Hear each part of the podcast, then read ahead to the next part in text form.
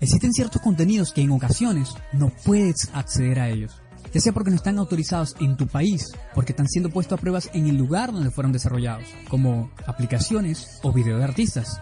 Hay ciertos consumidores que siempre querrán ser los primeros en saber, probar o conocer estos contenidos exclusivos, sin importarles que pueden arriesgar su seguridad y su identidad digital. Ahora, ¿Cómo pueden acceder estos consumidores cuando es el país quien limita el acceso a la información? O peor aún, ¿qué sucede con aquellas personas que se saltan estos bloqueos y pueden ser identificados? Todas esas preguntas serán desarrolladas en la siguiente emisión, así que atento a todo lo que te traemos.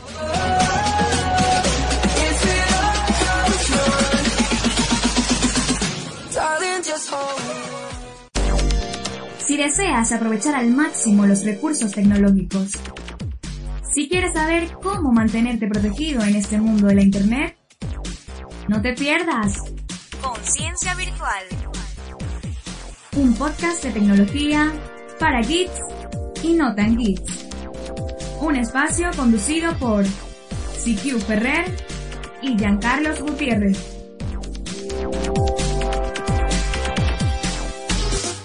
I took a pill in Ibiza to show Avicii I was cool.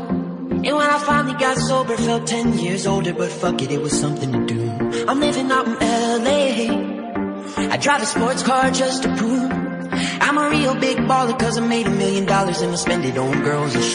Bienvenidos una vez más a esta nueva emisión de este podcast llamado Conciencia Virtual. Agradecido totalmente por toda la buena vibra que nos han enviado, sobre todo la receptividad que tuvo la emisión anterior.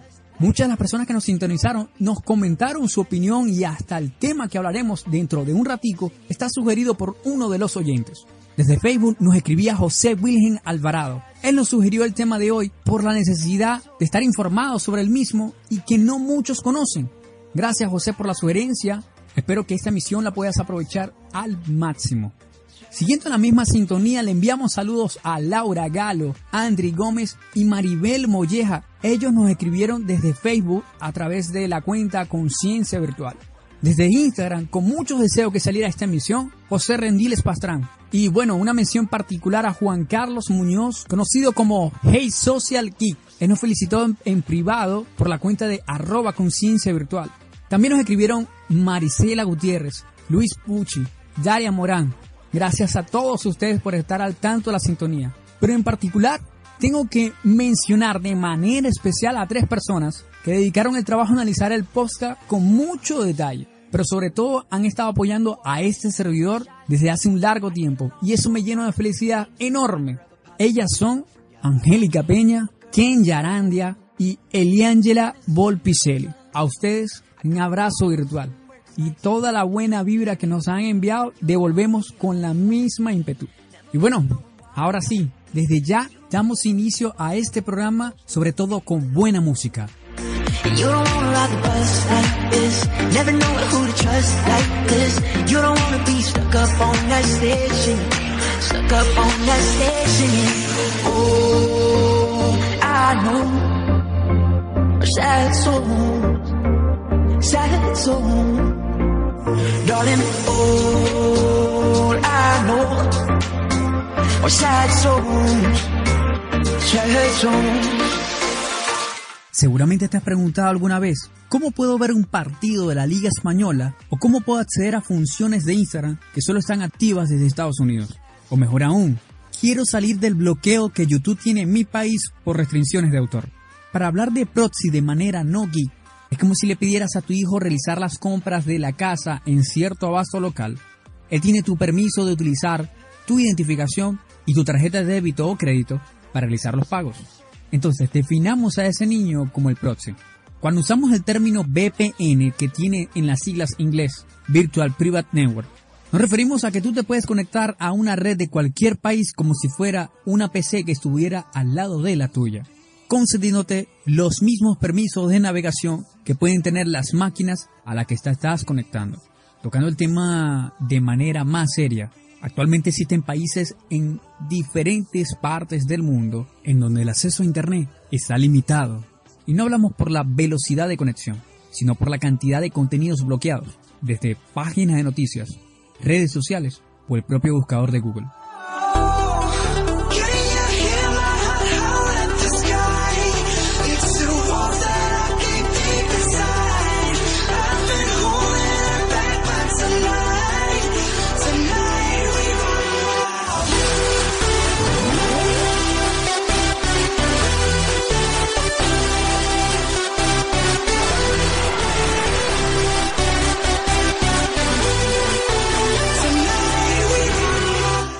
Informe de Freedom on the Net 2016 de la organización Freedom House reveló que la censura y el control en la web ha ido en crecimiento. Para que puedan tener una idea a nivel de rango sobre la investigación, se ha catalogado con números de 0 a 100 para cuantificar el, el grado de libertad. Mientras más elevado sea el número, mayor es la represión y la censura. Países como China, Siria, Irán, Cuba, Vietnam, Rusia, Sudán, Egipto y Turquía se encuentran en el top 20 de los países con más censura. A solo un escalón para entrar en ese puesto está Venezuela, con 60 puntos en la escala. Estos valores que fueron estimados para junio del 2015 y mayo de 2016 siguen en ascenso. Freedom House destaca que los gobiernos de 38 países encarcelaron personas por posteo que hicieron en las redes sociales, más del doble que en el 2015. En 27 de estos casos, Facebook fue la plataforma utilizada, pero también fueron arrestados usuarios por publicar cosas en WhatsApp, Twitter, YouTube, Telegram e Instagram. Aunque parezca asombroso, Corea del Norte no es mencionada en la lista anterior debido a que su población se conecta a través de una intranet, en donde todos los contenidos son vigilados por el gobierno y el único acceso que existe a Internet es la página oficial del país en donde solo algunos privilegiados tienen la posibilidad de ingresar, pero la población está vetada a este servicio.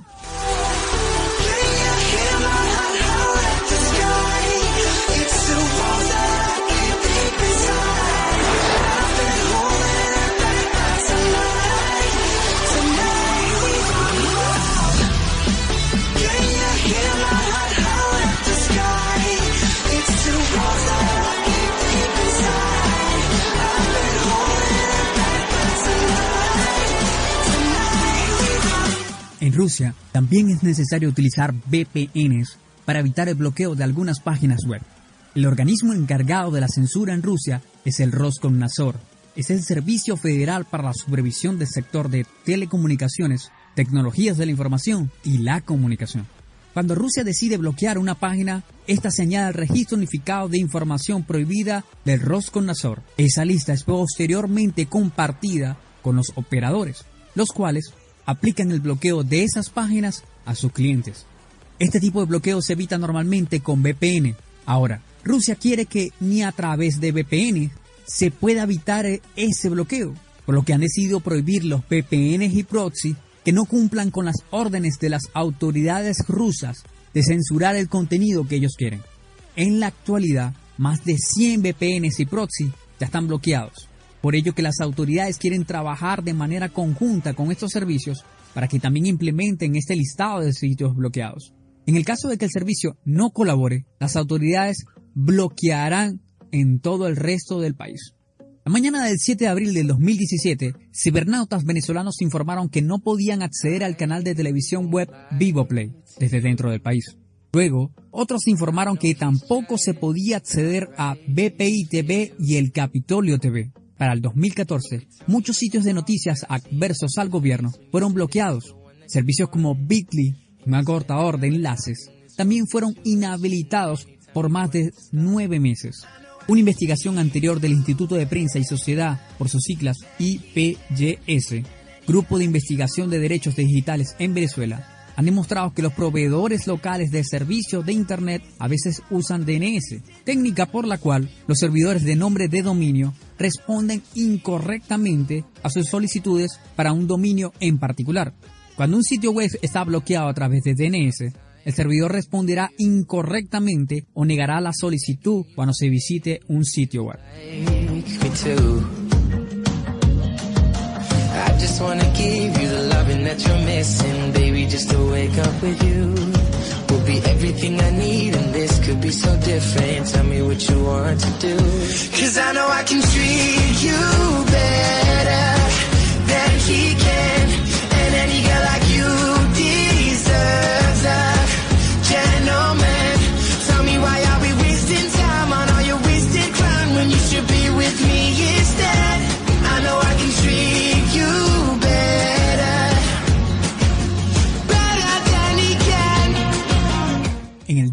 Contra la Censura en Internet, que se celebra cada 12 de marzo, Reporteros Sin Frontera publica el informe Censura y Vigilancia de Periodistas, un negocio sin escrúpulos, en el que denuncia la facilidad con que principales empresas de Internet se someten a las demandas de los regímenes autoritarios para así obtener beneficios. En noviembre del 2016, The New York Times se reveló que Facebook, de manera confidencial y con el apoyo de su fundador Mark Zuckerberg, desarrollaba un programa para censurar los contenidos de los usuarios de la red social según su ubicación geográfica. Empleados de Facebook señalaron que la empresa estadounidense busca poder responder las exigencias del régimen chino en materia de censura. En diciembre pasado, Facebook bloqueó varios días la fanpage del sitio informativo Arab News, sin ningún tipo de explicación.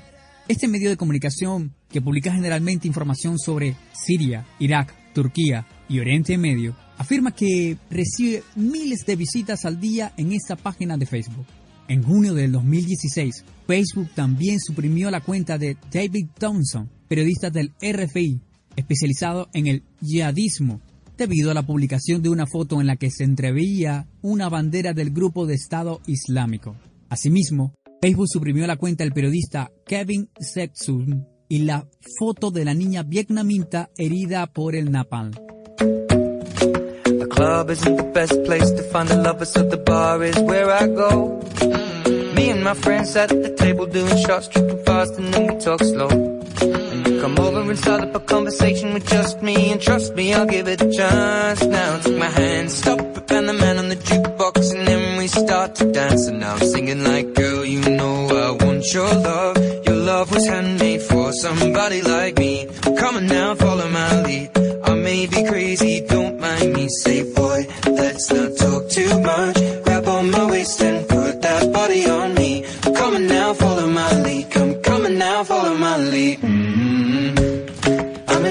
En el 2017, Twitter enfrentó acusaciones de censurar a periodistas en varias ocasiones.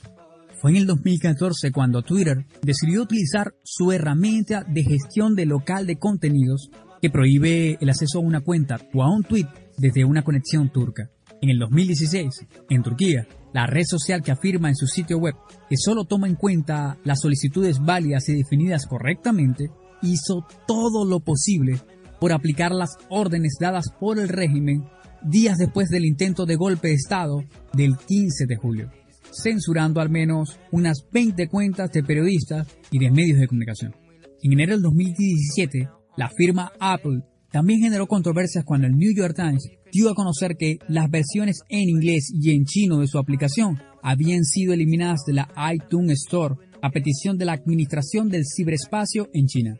La autocensura en iTunes Store comenzó a observarse poco después que Apple instaló su primera tienda en China en el 2008. Desde entonces, Apple ha bloqueado numerosas aplicaciones como las de Dalai Lama y las relacionadas con temas tabú en el país. Por otra parte, Reporteros Sin Fronteras ha puesto en marcha la tercera edición de la Operación Colateral Freedom, Libertad Colateral, cuyo objetivo es hacer accesible la información online en los países en los que está censurada y disuadir a los enemigos de la Internet de bloquear webs informativas.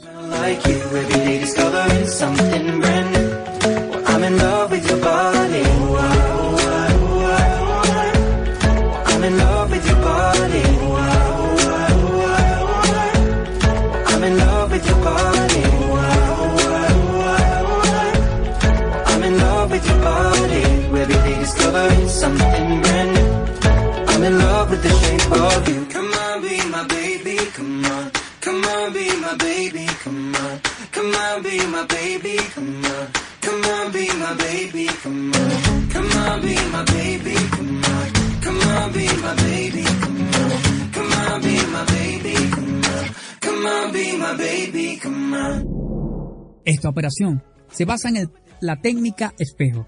Los servicios de alojamiento de empresas como Faxly, Amazon, Microsoft y Google para crear contenidos duplicados o espejos de los sitios censurados. Los enemigos de la Internet no pueden bloquear el acceso a los sitios de espejo sin un impacto colateral sobre su propio acceso a estos gigantes de Internet. De ahí el nombre de la operación Libertad Colateral. Una extensión para el navegador de Chrome creada en el 2016 facilita el acceso a las webs replicadas en Collateral Freedom. Cuando alguien intenta acceder a uno de estos sitios web originales desde el país donde está bloqueada, aparece el icono de la aplicación Detector de Censura de RSF. Si la extensión está instalada, al hacer clic en este icono, se dirige automáticamente al usuario del sitio espejo desbloqueado por la RSF. Betternet VPN para la extensión de Chrome o Firefox permite acceder a sitios web bloqueados o navegar en Internet de forma anónima. Su integración es muy sencilla, ya que con tan solo instalar la extensión en el navegador, los usuarios podrán conectar fácilmente con hacer clic en el icono de Betternet. Tails de Amnesia Incognito Life System es un sistema operativo basado en Linux, desarrollado especialmente para preservar el anonimato y brindar la máxima privacidad de los usuarios que se conectan a través de él. Para ello, este sistema operativo se ejecuta completamente desde la memoria RAM, es decir, para no dejar ningún rastro físico en ningún disco. En modo live, en una memoria USB o un CD. Y redirige todo el tráfico a través de la red Tor para evitar que éste pueda ser rastreado y utilizado para identificarnos.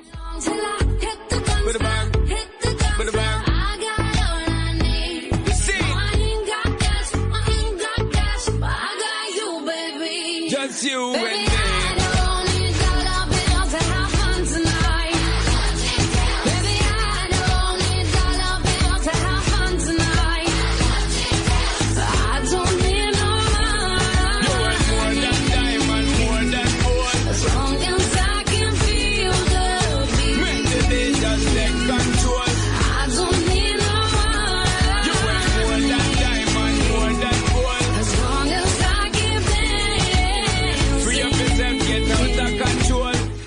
ha llegado la hora de despedirnos. Te invitamos a que ingreses a la página web www.concienciavirtual.com.be y puedas descargar más información del contenido que hoy estamos exponiendo en esta emisión. Si quieres saber cuándo publicamos otro podcast, solo tienes que registrarte en la sesión de lo nuevo ubicado en nuestro sitio web en la página principal. Puedes dejarnos tu opinión a través de las redes sociales en Facebook como Conciencia Virtual, en Twitter como arroba conciencia vir y en Instagram como Conciencia Virtual. O también puedes pedirnos algún tema en específico y con gusto lo estaremos desarrollando para ti. En la musicalización, el señor Ibayán Campos. Le pueden conseguir como arroba Ibayán J. Campos en Twitter. En la edición y montaje, Juan José Gutiérrez. En la dirección, producción y locución de este espacio, este servidor, Giancarlos Gutiérrez. No será hasta una próxima entrega donde podamos seguir compartiendo más de este podcast llamado Conciencia Virtual. Un saludo y un abrazo virtual.